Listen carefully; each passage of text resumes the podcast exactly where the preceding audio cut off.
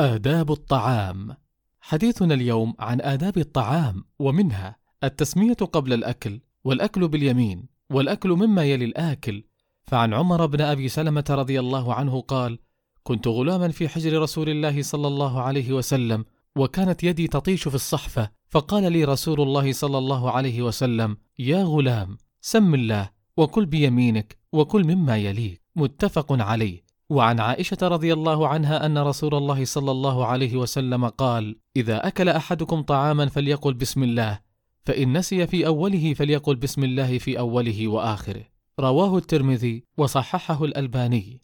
وقال صلى الله عليه وسلم لا يأكلن أحد منكم بشماله ولا يشربن بها فإن الشيطان يأكل بشماله ويشرب بها. رواه مسلم. ومن الآداب عدم ذم الطعام لما رواه أبو هريرة رضي الله عنه قال ما عاب النبي صلى الله عليه وسلم طعاما قط إن اشتهاه أكله وإن كرهه تركه متفق عليه. ومن عيب الطعام قول حامض ومالح وقليل الملح وغير ناضج ونحوها. ومن الآداب إماطة الأذى عن اللقمة الساقطة ثم أكلها. لما رواه أنس بن مالك أن رسول الله صلى الله عليه وسلم قال إذا سقطت لقمة أحدكم فليمط عنها الأذى وليأكلها ولا يدعها للشيطان رواه مسلم.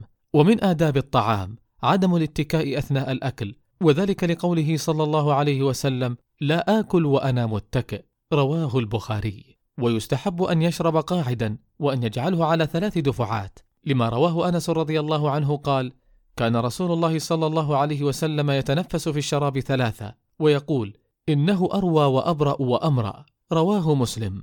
ولا يتنفس داخل الإناء لقوله صلى الله عليه وسلم إذا شرب أحدكم فلا يتنفس في الإناء فإذا أراد أن يعود فلينحي الإناء ثم ليعد إن كان يريد.